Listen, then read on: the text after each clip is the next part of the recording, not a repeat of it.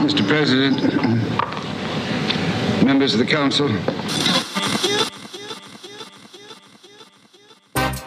No, mi pana.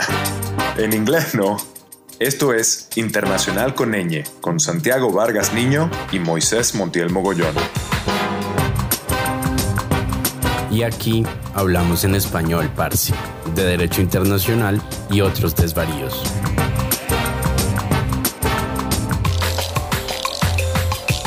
Aviso. Las opiniones expresadas en este programa son atribuibles exclusivamente a la irresponsabilidad de sus emisores, sin que puedan de alguna manera ser entendidas como opiniones institucionales de los empleadores que tengan la mala suerte de tener a esta gente en sus filas. Hola a todas, a todos y a todes, bienvenidos a una nueva entrega de Internacional con Ñ su podcast de Derecho Internacional y otros desvaríos en español. Los saluda desde la ciudad de Bogotá, Santiago Vargas Niño, y como de costumbre estoy acompañado de mi queridísimo anfitrión. Moisés Montiel, aquí desde la gloriosa ciudad de Tenochtitlán. El día de hoy, invitada de primer orden, tenemos nada más y nada menos que a Mariana Salazar Albornoz. Bienvenida, Mariana. Muchas gracias, gracias por la invitación. Si me permites hacer brevísima reseña aquí, porque si leo, si el currículo completo de Mariana, se nos va el capítulo completo en esto. Ella es actualmente miembro del Comité Jurídico Interamericano en la Organización de Estados Americanos, donde es relatora para el derecho internacional aplicable al ciberespacio y para la privacidad y protección de datos personales. También es asociada para programas académicos del Instituto Auschwitz de la Prevención del Genocidio y Atrocidades Masivas, así como profesora de Derecho Internacional Público, Humanitario y Penal en la Universidad Iberoamericana, donde, por cierto, somos colegas, valga, valga la publicidad. Ha trabajado en la Secretaría de Relaciones Exteriores, donde fue coordinadora de Derecho Internacional, directora de, de Derecho Internacional Humanitario y Penal Internacional, también directora de Derechos Económicos, Sociales y Culturales aquí una pues larguísima carrera en el, servicio público. También destaca que fue abogada asociada por siete años en los despachos jurídicos González Calvillo y Forastieri Abogados en la Ciudad de México. Mariana también es licenciada en Derecho por la Universidad Iberoamericana y maestra en Derecho Internacional por el Instituto Universitario de Altos Estudios Internacionales de Ginebra, Suiza. Es miembro de la rama mexicana del International Law Association del Consejo Mexicano de Asuntos Internacionales, del Consejo Asesor Global de Alto Nivel del Comité Internacional de la Cruz Roja para la protección de civiles de amenazas digitales durante conflictos armados, así como del Comité Editorial de la Revista Internacional de la Cruz Roja. Hay muchísimo más, pero en el interés de hablar no sobre ella, sino con ella, ¿qué tal si comenzamos? Valga la pena señalar que el destino nos está mandando un fuerte mensaje acerca de nuestros planes en Ginebra, ¿no, Bessie? Hombre, ese, ese doctorado llama. Y ahora lo que nos llama naturalmente es utilizar este tiempo para discutir los temas de tu experticia, Mariana, que es verdaderamente un placer tenerte con nosotros hoy. Y naturalmente para los y las abogadas, pensar más allá del universo, de los tratados, la costumbre, las interpretaciones que dan los distintos tribunales internacionales a estas normas, es algo difícil, más aún cuando nos enfrentamos con preguntas del orden de la tecnología. Por eso creo que antes de cualquier discusión jurídica, lo que nuestra audiencia te agradecería enormemente es que nos cuentes un poco qué es este cuento del ciberespacio. Muchas gracias, Santiago y Moisés. Y sí, a ver, el ciberespacio, además el origen de la palabra es muy curioso porque no viene de un origen técnico. Em, lo, lo, inventó un autor conocido de ciencia ficción, William Gibson, en, una novela neomante em, y, también en algún momento unos artistas, Susanus y, y Kartenhoff, em, eh, en los 60 titularon Atelier Cyberspace a una instalación artística donde lo que querían era eh, dar una, una, una, experiencia sensorial, ¿no? Con imágenes. Entonces, bueno, cuando vino el auge del Internet en la década de los noventas, la palabra fue retomada y comenzó a, a tener auge. Em, pero comenzó a hablarse del ciberespacio porque se quería que el Internet fuera un espacio o un dominio fuera de cualquier jurisdicción, donde lo que privara fuera la voluntad de los usuarios. Incluso hay por ahí una declaración de la independencia del Internet que es súper, súper interesante. Eso, por supuesto, para los que somos abogados entendemos la razón, eso no funcionó, esa idea se cayó. Generó un debate primero si realmente el ciberespacio era un dominio distinto, pensando en los dominios de aplicación del derecho como el mar, la tierra, el aire, eh, el espacio aéreo. Eh, eh, y por otro, y en consecuencia, si debía o no regirse por normas jurídicas. Entonces, en este debate diversas voces han ido surgiendo y ahora pues ya la mayoría coinciden y, de hecho ya han habido varias, varios pronunciamientos por parte de foros como las Naciones Unidas, como la OEA, em, reconociendo que el ciberespacio pues sí aplica el derecho internacional al ciberespacio, no es un quinto dominio o ámbito de aplicación del derecho, em, sino que a través del ciberespacio se pueden causar efectos en los otros cuatro dominios de aplicación del derecho, ¿no? Entonces, bueno, pues... Em, han habido, eh, como ya les, les mencioné, eh, pues otras variantes. Ahora se habla mucho del término ciberoperación, que es justamente una operación, la utilización de capacidades cibernéticas con la finalidad de alcanzar objetivos en o a través del uso del ciberespacio. Una pequeña aclaración aquí, por ejemplo, em, abarca solamente actos que tienen lugar dentro de una red computacional. Con lo cual, la conducción de cualquier acto hostil físico contra una computadora, la destrucción de un disco duro con una maquinética, eso no califica como una ciberoperación, ¿ok? Em, eso en cuanto al concepto. Mariana, en, este mismo contexto, ¿no? Porque, por supuesto, entendemos que existe tal cosa como el ciberespacio, en tanto lugar o ámbito donde ocurren cosas. Pero entonces, de, escucharte me da la impresión de que estamos hablando casi, casi que de un medio donde se desenvuelve el Estado, más, que de un espacio, un medio. Viene, viene a mi cabeza, por ejemplo, el, famoso caso del virus Stuxnet, que de una computadora se secuestra al sistema nuclear iraní. Entonces, ¿qué, ¿qué es lo que estamos viendo? ¿Una forma de comportarse o un ámbito donde ocurren estas cosas o ambas? es, justamente eso. O sea, por mucho tiempo se pensaba que era un dominio separado y ahora se dice que no. Por ejemplo, el manual de Tallinn, del que hablaré en unos minutos, em, define el ciberespacio como un ambiente formado por componentes tanto físicos como no físicos, que se caracteriza por el uso de computadoras y el espectro electromagnético para almacenar, modificar e intercambiar datos usando redes computacionales. Entonces, es todo, Moisés, es, es, ambas cosas, pero no podemos pensar que es un espacio separado a los espacios físicos donde nosotros estamos acostumbrados a, llevar a cabo nuestra vida cotidiana. No lo es.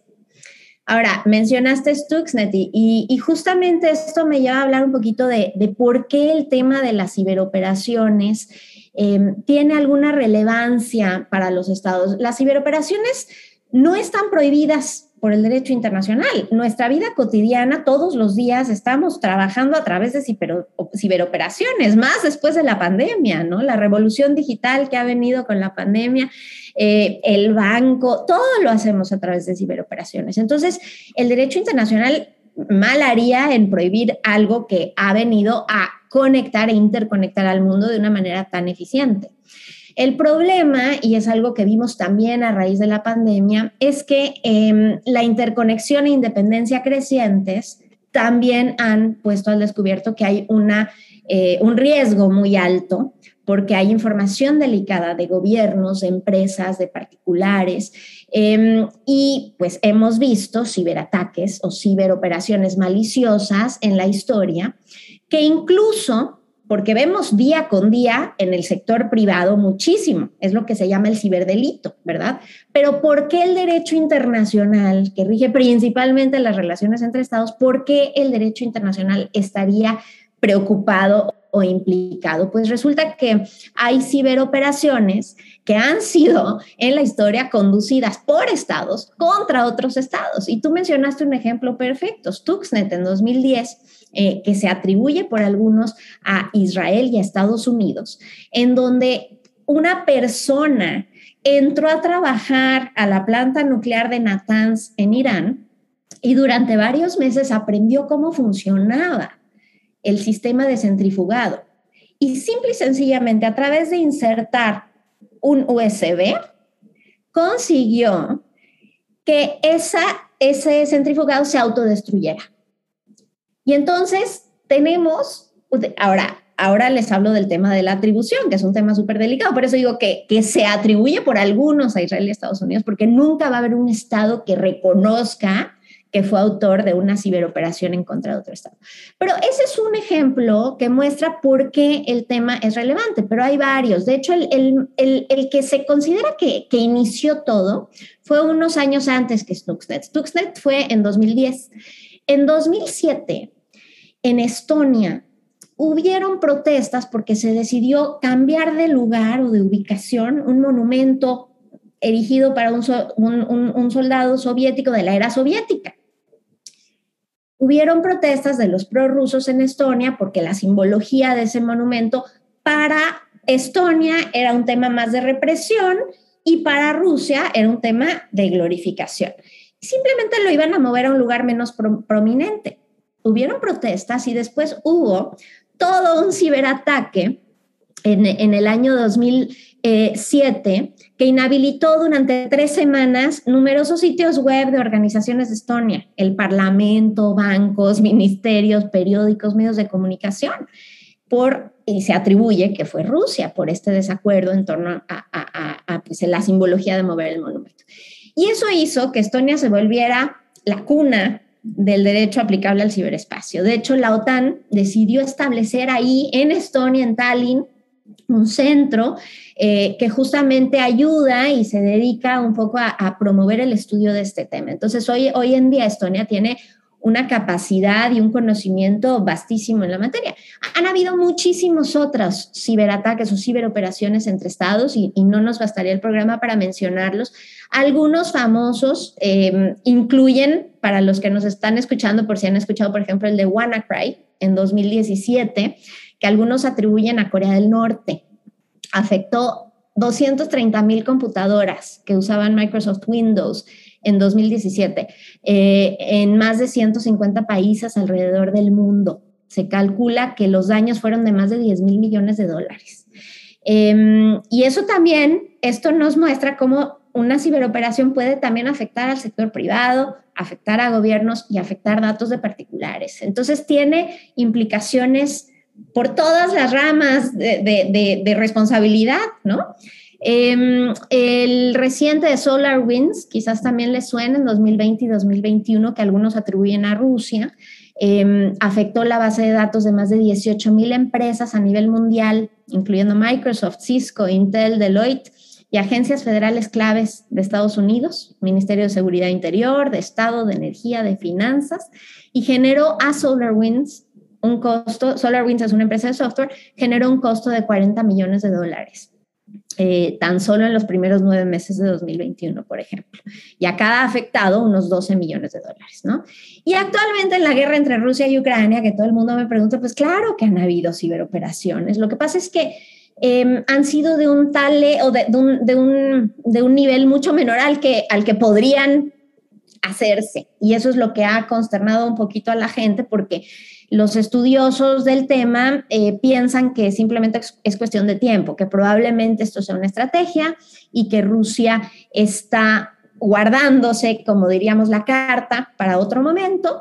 También hay que decirlo, eh, a raíz de todo este desarrollo que ha tenido el tema, se han incrementado las capacidades de ciberdefensa y en cuanto comenzó la guerra, eh, muchos estados y sector privado, incluyendo Microsoft, le prestaron ayuda a Ucrania. Microsoft está invirtiendo muchísimo dinero en ayudar a Ucrania con sus capacidades de defensa cibernética.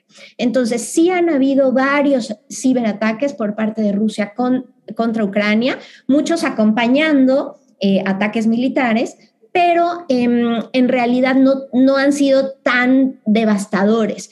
Eh, había, por ejemplo, una, y esto nos lo dicen los informes recientes de Microsoft, había una eh, ley conforme a la cual toda la información gubernamental de Ucrania tenía que estar almacenada en servidores ubicados en el territorio de Ucrania.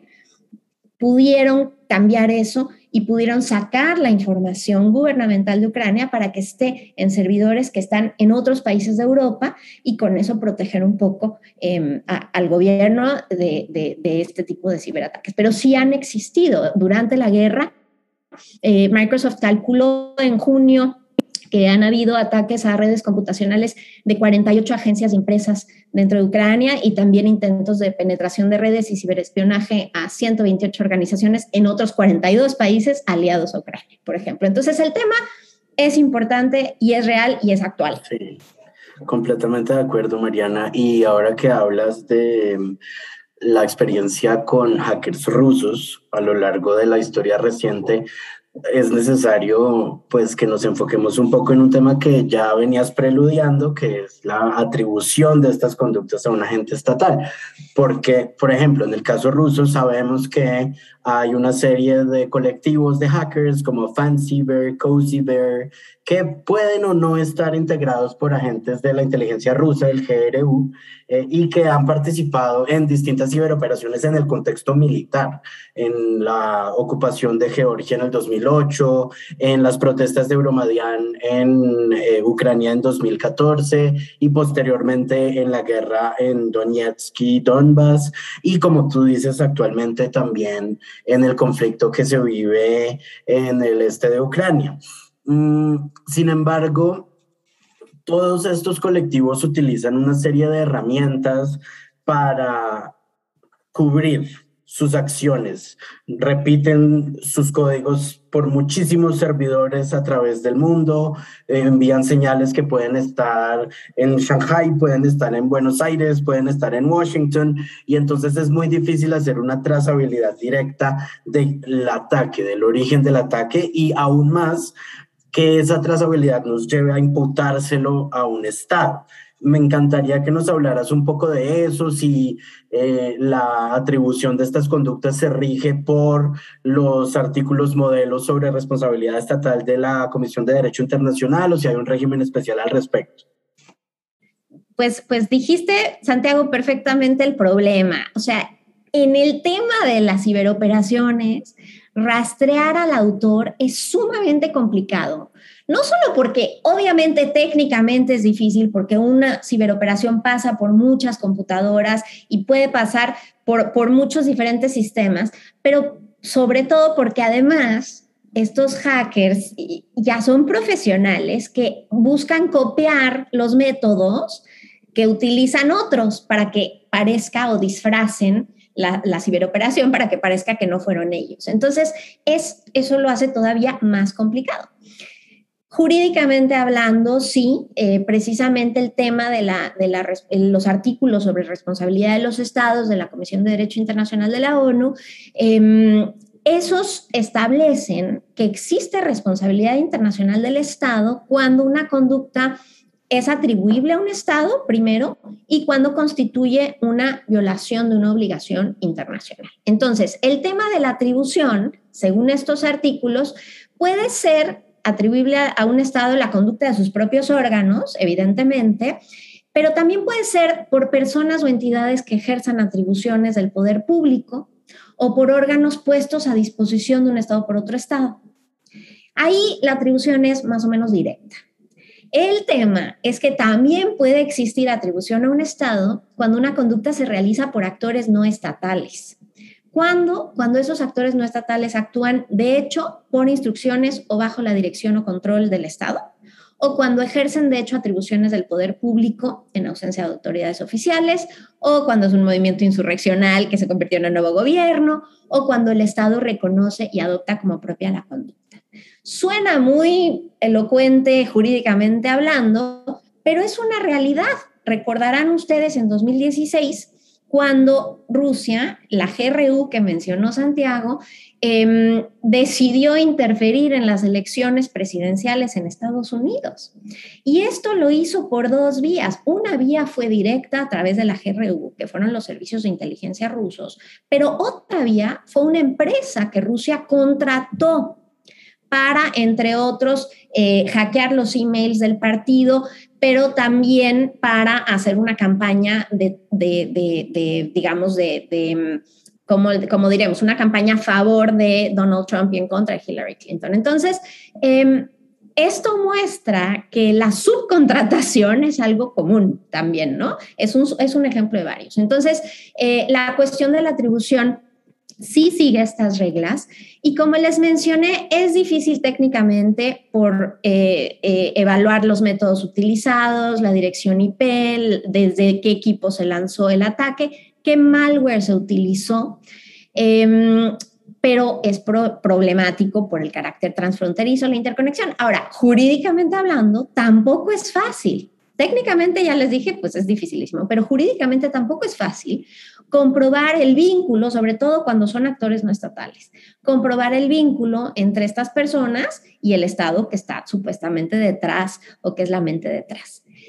Dado el estado de las cosas o, de, la situación hoy en día, a la fecha, todavía no ha habido una autoatribución por parte de un Estado de un ataque cibernético.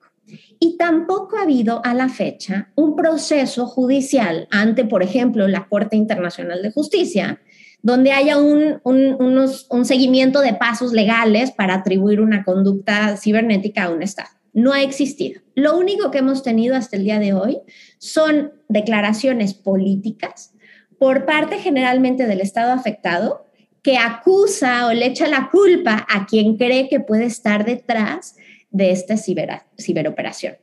Ha variado mucho el, el grado de evidencia, por lo menos de lo que dicen en sus declaraciones públicas, ¿no? Algunos dicen, yo no tengo por qué decir en qué me estoy basando, y no dicen por qué, y simplemente dicen, yo creo que esto fue de Rusia, y qué hacen, toman medidas unilaterales Em, pues legales, ¿no? O sea, eh, retorsión, por ejemplo, que son medidas no amistosas, pero pues voy a expulsar a los funcionarios justamente tras las elecciones, em, la, interferencia electoral. Una de las medidas fue, por ejemplo, expulsar a los funcionarios eh, eh, rusos implicados de Estados Unidos. Por ejemplo, cerrar un par de oficinas. Son medidas de retorsión que son legales, pero que no requieren el paso jurídico previo de comprobar que hubo un hecho internacionalmente ilícito que diera lugar a contramedidas, porque contramedidas requerirían ese paso previo y pues no ha habido.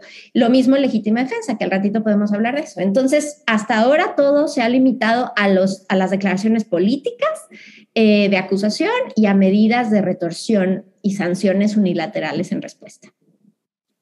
Fíjate, Mariana, te, te he escuchado ahorita con este problema de la atribución, ¿no?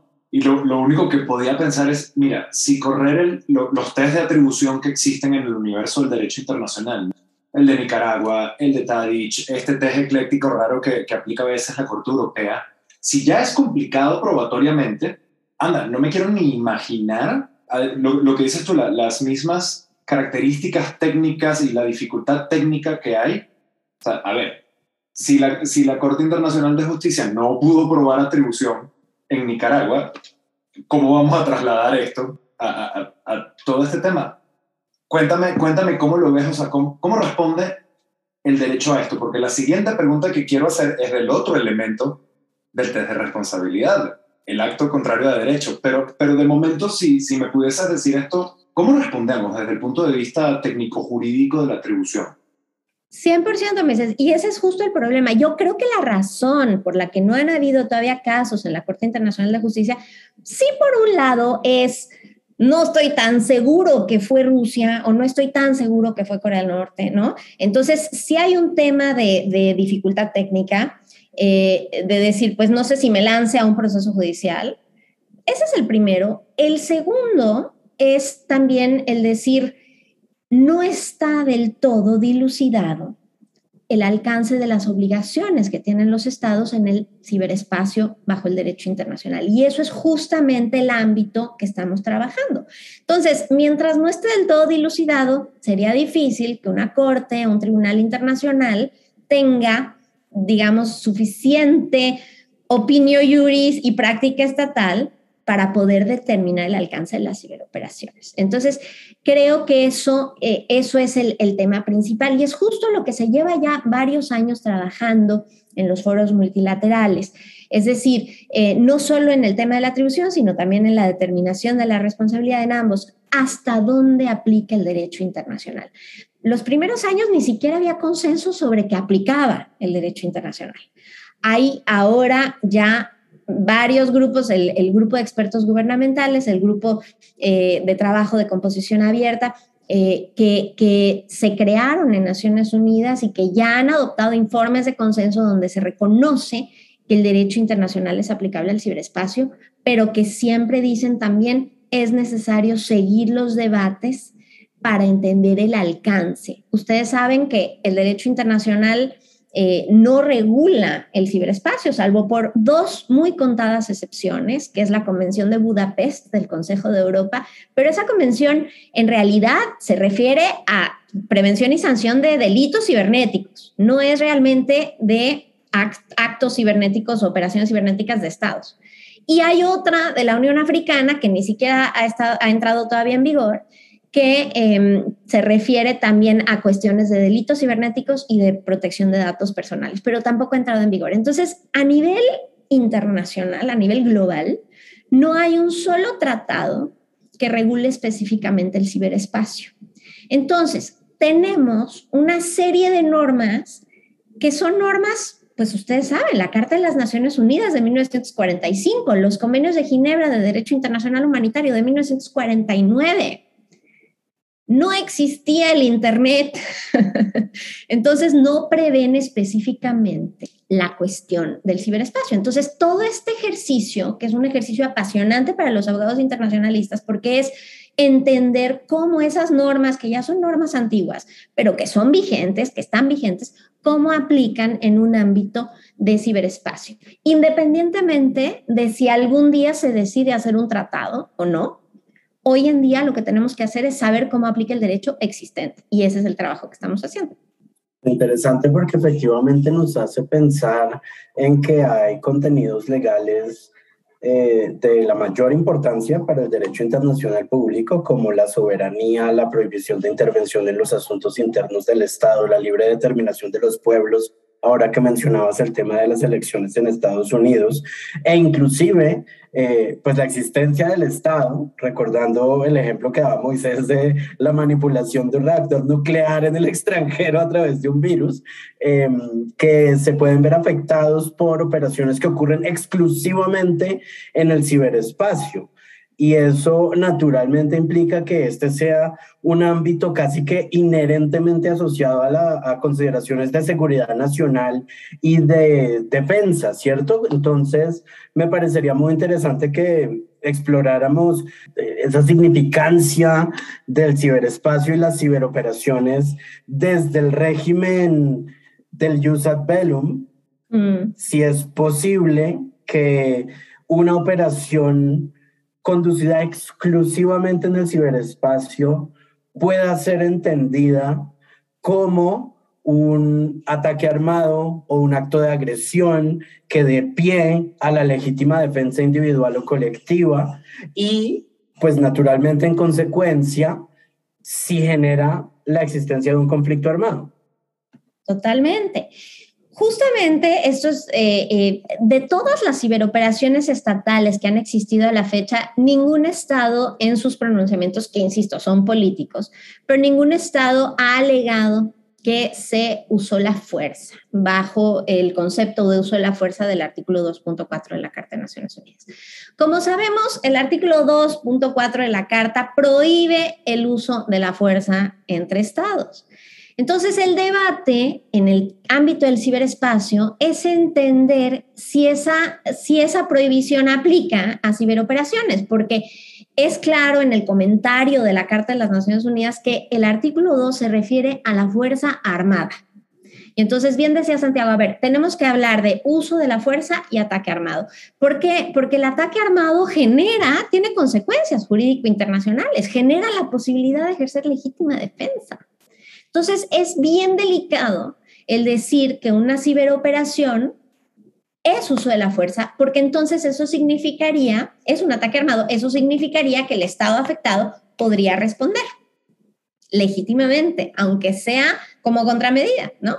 Este, como legítima defensa, más bien. Entonces, en este sentido, em, se ha seguido el, criterio que usó la Corte Internacional de Justicia en el caso Nicaragua de que una ciberoperación sería un uso de la fuerza si su escala y efectos son comparables a los de un uso tradicional de la fuerza cinética.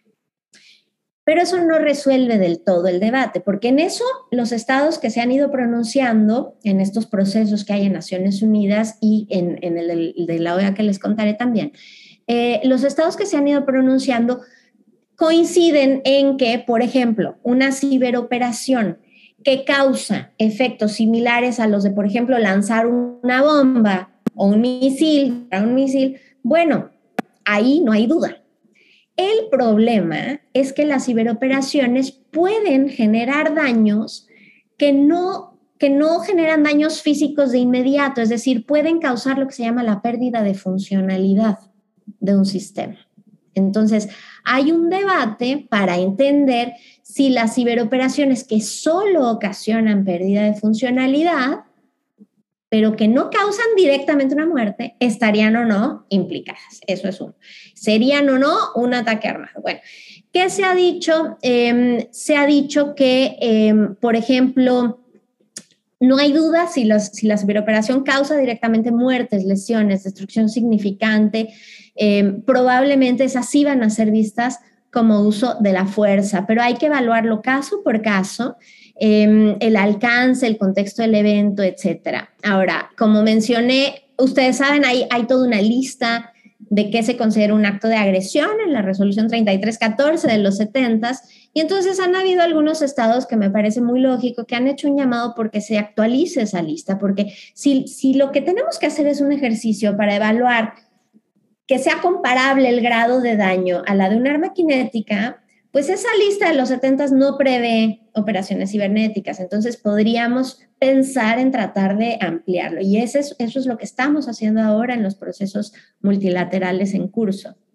Mariana, justamente en ese contexto, ¿no? Yo, yo, yo vengo de una, de lectura tal vez un poco más arcaica de, del 2.4 de la Carta de las Naciones Unidas y, y ahorita decididamente lo quiero separar del 51 para deshacerme del lastre del ataque armado, ¿no?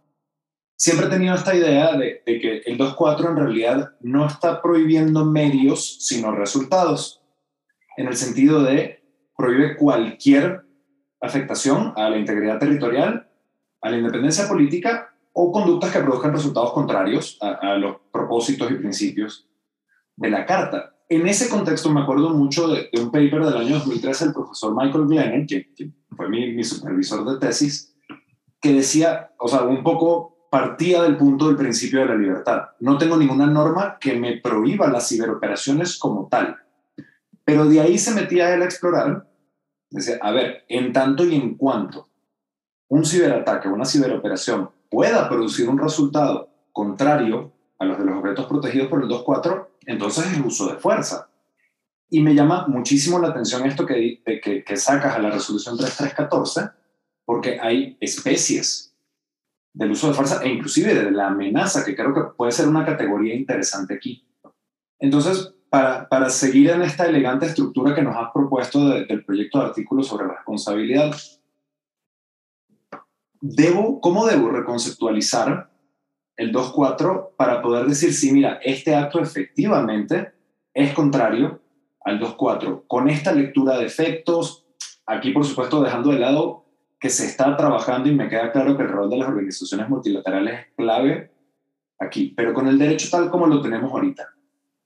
¿Puedo, aguanta el 2.4 esa reconceptualización para prohibir ciberoperaciones? Pues no está claro, claramente dicho. Ahora, lo que sí te puedo decir es que ya, como esto se lleva trabajando desde 2004 en la ONU, procesos donde los estados están debatiendo, Ahora sí puedo decir que prácticamente todos los estados que se han pronunciado sí consideran que una ciberoperación podría violar la prohibición del uso de la fuerza del 2.4 de la Carta. Y eso ya es un avance. No hay consenso en torno a qué se requiere, cuál es el umbral. Entonces, algunos, algunos se han pronunciado con, con, lo que les conté, o sea, decir, si la escala y efectos son comparables a los, los ataques cinéticos.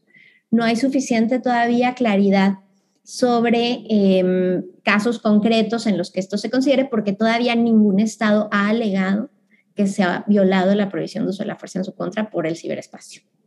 Entonces, estamos creándolo apenas, creando la visión, ¿no? Nosotros desde el comité tratando de generar un mayor entendimiento en las Américas, em, porque eh, los que se han pronunciado mucho en, este, en estos debates en la ONU son principalmente estados europeos, Estados Unidos em, eh, y, algunos otros, pero, pero América Latina no tanto. Y me encanta que traigas ese punto a colación porque en ocasiones, y a pesar de que, digamos, gran parte del derecho internacional decimonónico surgió en nuestra región, pareciera que nos hemos quedado atrás, ¿no? Como que nuestras contribuciones fueron el uti possidetis iuris, el asilo político, cosas así como que ya están bien establecidas en el decálogo del derecho internacional y mm, en la actualidad las discusiones sobre el espacio ultraterrestre, sobre el ciberespacio, sobre actores no estatales, sobre empresas y derechos humanos parecieran tener su epicentro en otras regiones. Sin embargo, tú hablas de una iniciativa en la cual tal vez uno de los aspectos más novedosos del derecho internacional está siendo estudiado directamente en América Latina. Y me encantaría que nos contaras como a grandes rasgos de qué se trata, por favor. Pues sí, muchas gracias, Santiago. Voy a comenzar dando el contexto de Naciones Unidas por una razón muy sencilla. Lo que estamos haciendo en el Comité Jurídico Interamericano es Em, accesorio o para coadyuvar a los procesos que se están realizando en Naciones Unidas. Entonces, le contaré muy rápidamente eh, en Naciones Unidas cómo, cómo está la cosa. Bueno, desde 1998, Rusia mismo pidió que el tema de la seguridad de la información formara parte de la agenda o programa de las Naciones Unidas, de la Asamblea General de las Naciones Unidas. Entonces, desde el 98 ya es un tema permanente en la agenda. En el 2004, la Asamblea General de la ONU decidió crear un grupo de expertos gubernamentales y desde ese primero, que fue en 2004, ha seguido creando de tiempo en tiempo grupos de expertos gubernamentales. ¿Cuál es la característica de estos grupos? Son grupos de composición limitada, 15 o 20 más o menos, em, con representación geográfica equitativa, para tratar de avanzar justamente en entender cómo es que aplica el derecho internacional al ciberespacio. Esto ya, como les dije, es la segunda etapa después de que ya por fin se pusieron de acuerdo en que sí aplica. Entonces, em, han habido seis grupos de expertos gubernamentales y han ido adoptando, después de tres años de discusión cada grupo, han ido adoptando informes de consenso excepto uno de los grupos que no logró el consenso, que fue el que se reunió en 2016 y 2017. Pero los otros, em, digamos, la base y estos informes van generando como una... Eh, pues una enciclopedia sobre el tema, eh, sobre la, incipiente visión de los estados. Hubieron informes de consenso en 2010, 2013, 2015. Y, les, les voy a leer tal cual como dice el informe 2013, porque reconoció expresamente que el derecho internacional en particular la Carta de las Naciones Unidas, es aplicable y fundamental para mantener la paz y la estabilidad y fomentar un entorno abierto, seguro, pacífico y accesible en la esfera de las tecnologías de la información. Entonces, em, el informe 2015 adoptó 11 normas voluntarias, no vinculantes sobre el tema. Como les dije, el grupo de 2016 y 2017 no alcanzó el consenso. ¿Por qué? Porque aquí hubo una, división política. Eh, precisamente uno de los temas sobre los que no habían acuerdos era la forma en que el derecho internacional aplica el ciberespacio y qué elementos de derecho internacional tienen que considerar antes que otros. Entonces, por estos desacuerdos, en 2018, en lugar de que la Asamblea General lograra un acuerdo para reanudar el formato de las discusiones, no lo alcanzó y entonces se generó una división. Y entonces en 2018 se adoptaron por votación muy dividida dos resoluciones que crearon dos procesos paralelos. Una resolución patrocinada por Rusia creó un grupo de trabajo de composición abierta, es decir, querían que en lugar de que fuera un grupo de expertos gubernamentales pequeño, querían abrirlo a participación de todos. Y ese grupo se creó y al mismo tiempo Estados Unidos patrocinó otra resolución que creó un nuevo grupo de expertos gubernamentales chiquito, restringido. Entonces, estos dos grupos trabajaron al mismo tiempo. El, grupo de trabajo de composición abierta y el grupo de expertos gubernamentales sesionaron entre 2009, 2019 y 2021. Y el grupo em, de, de, trabajo de composición abierta fue presidido por el embajador Jürg Lauber de Suiza, mientras que el grupo de expertos gubernamentales fue presidido por em, Guillermo de Aguiar, patriota de Brasil. Entonces, los dos adoptaron en 2021 informes de consenso. Había una duplicación total de mandatos, pero avanzaron y los informes, si bien se duplican un poco, son complementarios. Ahora ya decidieron corregir este problema de la duplicación. Y a la luz de estos informes, ahora lo que estamos viviendo es que en 2020 eh, la Asamblea General de Naciones Unidas decidió establecer un nuevo grupo, uno solo, otra vez, y este es de composición abierta. Entonces, ahora lo que está sesionando en Naciones Unidas actualmente es un grupo de trabajo de composición abierta que eh, su mandato es de 2021 a 2025. Em, es sobre la seguridad en el uso de las tecnologías de la información y la comunicación y la presidencia de este grupo está a cargo del embajador Burhan Gafur de Singapur. Entre los temas de discusión, por supuesto, está expresamente el de la forma en que el derecho internacional se aplica a la utilización de estas tecnologías. Y el, han abierto un portal donde en Internet, donde se han publicado los pronunciamientos de los estados que así lo han solicitado sobre este tema específico. Em, entonces, es, es, un, es un proceso lento, como verán, pero el tema del derecho internacional ocupa un lugar toral y central dentro de este proceso, a la luz de lo cual eh, han habido otros intentos de ayudar al entendimiento de los estados. Uno de los más famosos ha sido el proceso de los manuales de Tallinn como les conté, por qué Tallinn en Estonia se ha vuelto importante en este tema, pues a raíz de su propia historia. Pero em, la OTAN estableció en Tallinn este centro em, y, este centro convocó a un grupo de expertos internacionales a adoptar o a, tratar de dilucidar cómo es que em, el derecho internacional aplica al ciberespacio. Convocó al primer grupo en 2009 y adoptaron un primer manual de Tallinn sobre el derecho aplicable a la ciberguerra en el 2013.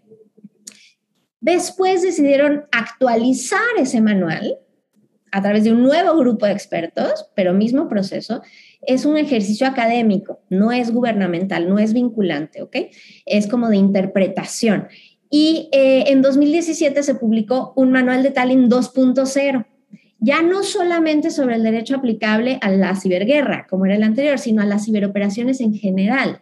Y esto entonces abarca no solamente eh, eh, cuestiones de guerra, abarca 154 reglas eh, que rigen todas las ciberoperaciones. Y ahora, pues todo sigue evolucionando y evolucionando muy rápido y la tecnología evoluciona más rápido que el derecho mismo. Entonces ahora están realizando un tercer manual de Tallinn. El proyecto durará cinco años y se lanzó en 2021 eh, para revisar capítulos existentes y explorar nuevos temas. Entonces va avanzando, lento, pero va avanzando. Ahora bien, visto todo esto y visto que hay proceso, procesos en Naciones Unidas y que hay esfuerzos académicos como el de Tallinn y como uno que no les mencioné, que, es todos los esfuerzos que está haciendo el Comité Internacional de la Cruz Roja, que ha hecho consultas con estados, documentos de posición que han ayudado mucho. Y hay también un portal eh, de este centro de ciberdefensa cooperativa de la OTAN en el portal que hicieron, se llama el Cyber Law Toolkit, que les recomiendo muchísimo, pues ahí van poniendo escenarios, van poniendo los principales temas jurídicos implicados y van poniendo las posiciones que han publicado los estados, que son pocas. Entonces, bueno, a la luz de esto, el Comité Jurídico Interamericano, donde tengo el honor de, ser miembro, el Comité Jurídico Interamericano es un órgano principal de la Organización de los Estados Americanos. Es el principal órgano encargado de la asesoría en temas de derecho internacional.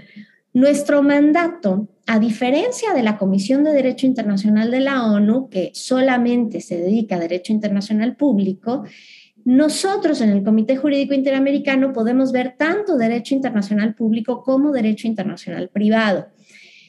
Esa es una diferencia. La similitud es que nos componemos de expertos independientes. Nosotros somos 11 expertos designados que no representamos a Estado alguno y actuamos a título independiente. Nuestros mandatos duran cuatro años. Nos reunimos dos veces al año, principalmente nuestra sede está en Río de Janeiro, en Brasil, pudiendo celebrar sedes en otros lugares. Entonces, el Comité Jurídico Interamericano, que ha tenido un aporte al, derecho internacional regional de las Américas, porque lo que hacemos sí es codificación y desarrollo progresivo del derecho internacional en las Américas, pero también promovemos la uniformidad de legislaciones entre los países del continente americano. Em, entonces, eh, pues en 2018, el Comité Jurídico Interamericano vio que en estos procesos de Naciones Unidas, la verdad es que los países de las Américas, en su mayoría, porque las Américas incluyen Norteamérica, Centroamérica, Sudamérica y el Caribe, ¿ok? Porque muchas veces excluimos algunos y no.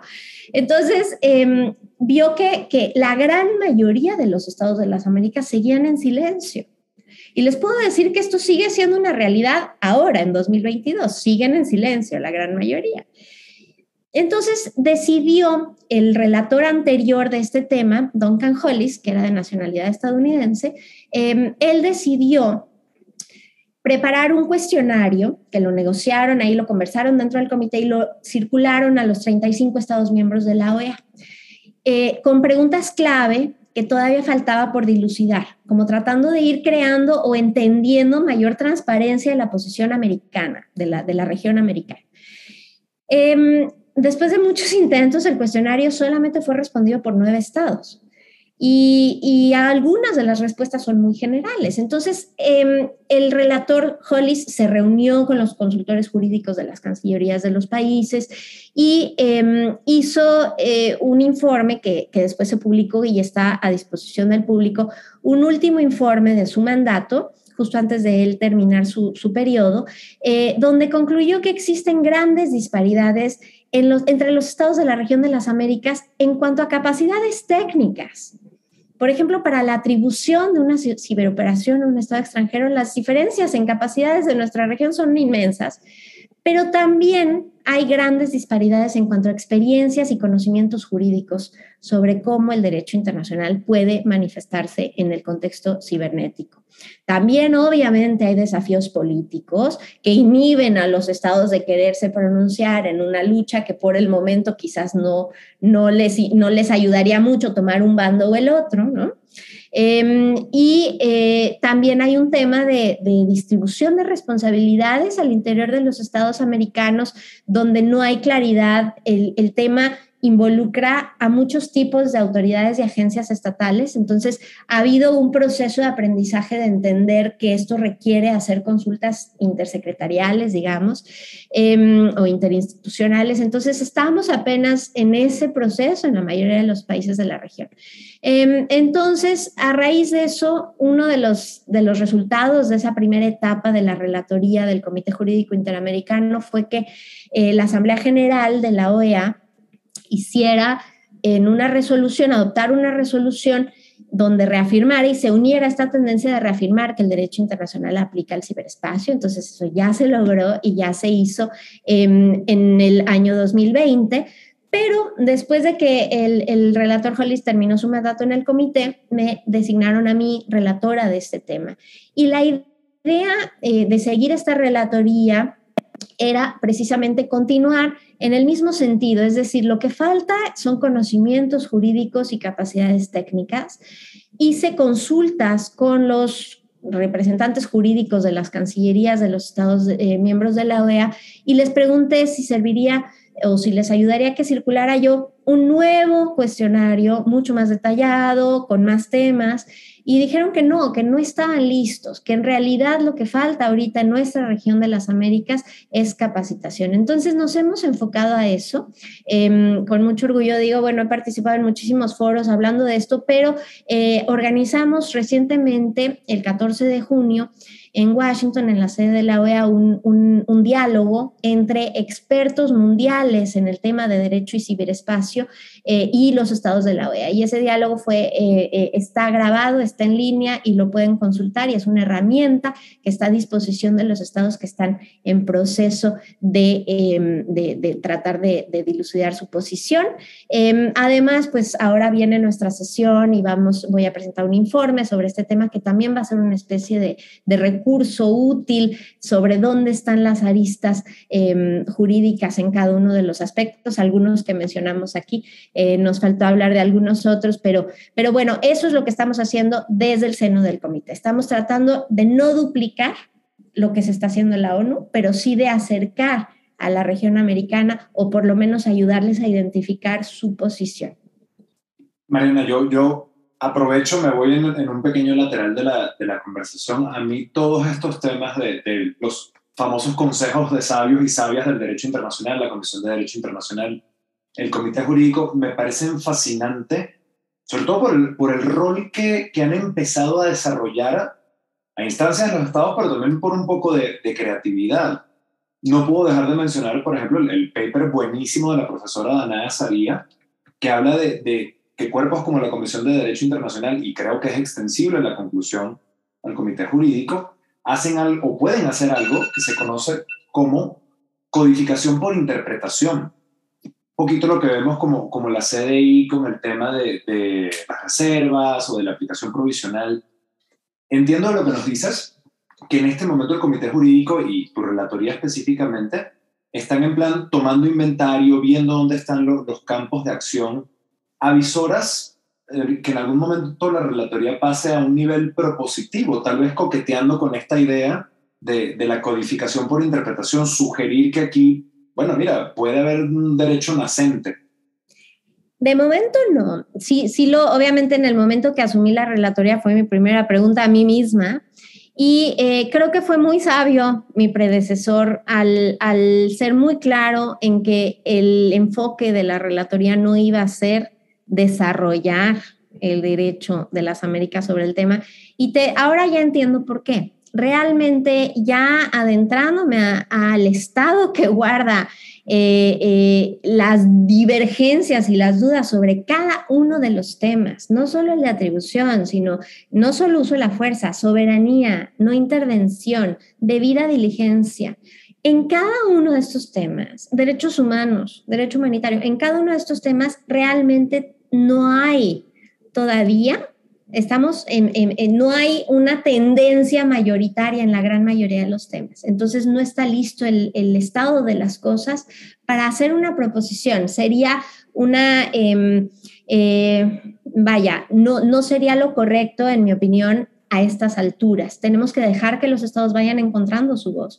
Y ya que encuentren su voz, podríamos quizás, ya que vemos tendencias, podríamos quizás hablar. Porque además hay posiciones divergentes donde uno casi le da la razón a los dos. Eso es lo interesantísimo del caso, o sea, donde uno viendo el derecho internacional dice, cierto, es que esto no está regulado para nada y tiene razón tanto el que dice una cosa como el que dice la otra, ¿no? Entonces, eso es lo, digamos, lo, lo lo bonito del tema y por lo cual se han tardado tanto tiempo también en, llegar a, evolucionar.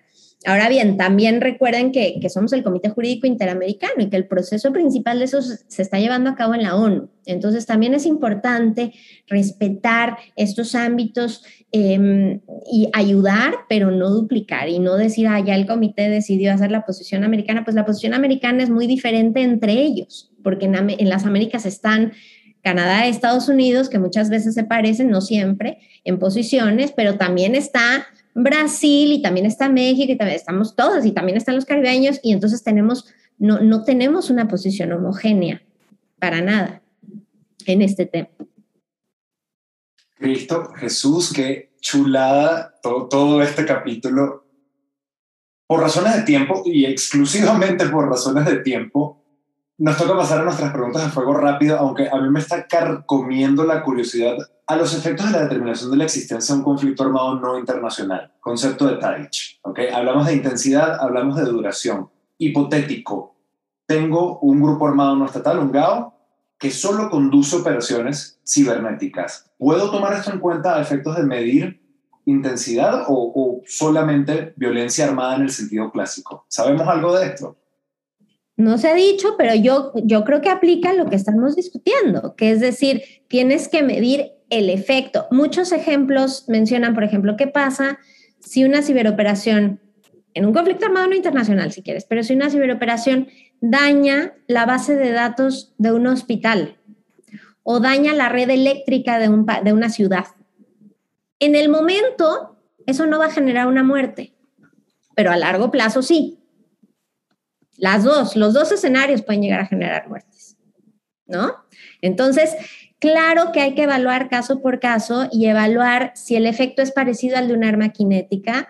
A veces no es tan claro, sobre todo con el tema de los, de los datos, los datos que se borran y el CICR ha hecho un muy buen trabajo tratando de aclararle esto a la gente, diciendo es que también borrar datos puede tener efectos graves en una guerra pueden ser datos esenciales para el objetivo militar. Y aunque en el momento solo son datos, a la larga generan. Entonces, es, por ahí va un poco el, el debate, súper simplificado, porque como mencioné al principio, esto es amplísimo, amplísimo.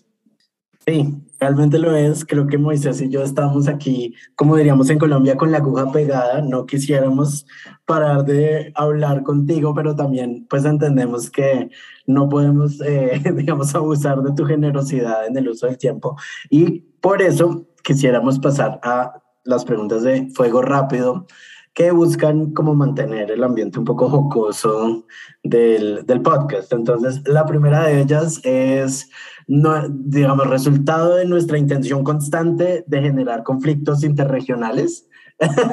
la temporada pasada era sobre la nacionalidad de la arepa, ya quedó decidido que es colombiana y Moisés no tiene derecho. Epa, epa, epa. Ya quedó resuelto democráticamente. Eh, ahora la pregunta es, si tú, en caso de haberlos probado, prefieres el arequipe, que es colombiano, o el dulce de leche, que es argentino. Temo, temo decirte que el dulce de leche Santiago, perdón. No hay ningún problema. nosotros en, este entierro no tenemos vela, ya nos desquitamos toda la temporada pasada por la Pero, pero soy fanática número uno del jugo de lulo y ese es colombiano. Claro que sí. Y la lulada en Cali que tienes que probar si no lo has hecho todavía. Santiago que dice que a todo el que le escriba por Twitter le va a invitar una lulada. Exacto, róbenme, arroba Santiago Vargas en de los primeros 100 en escribirme se llevan su lulada.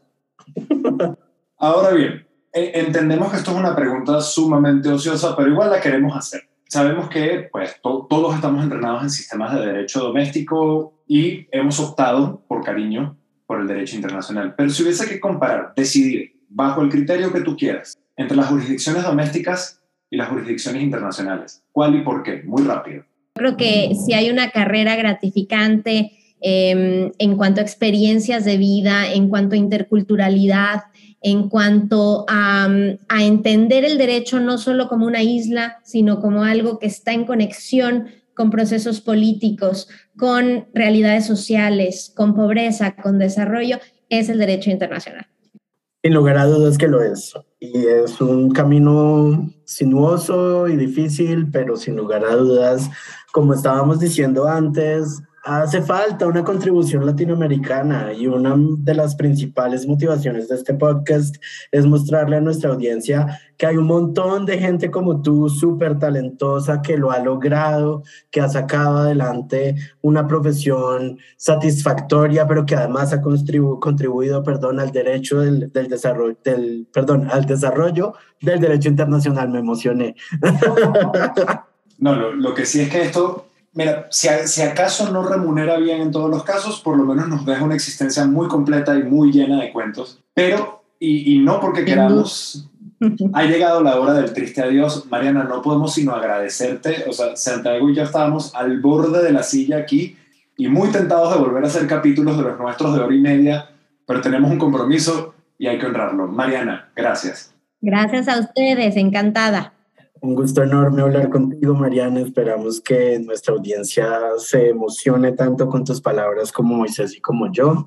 Y entonces, desde la ciudad de Bogotá, Colombia, a punto de presenciar el segundo diluvio universal, se despide Santiago Vargas. Y desde la Ciudad de México, Moisés Montiel, esto ha sido Internacional con Eñe y nos escuchamos en dos semanas.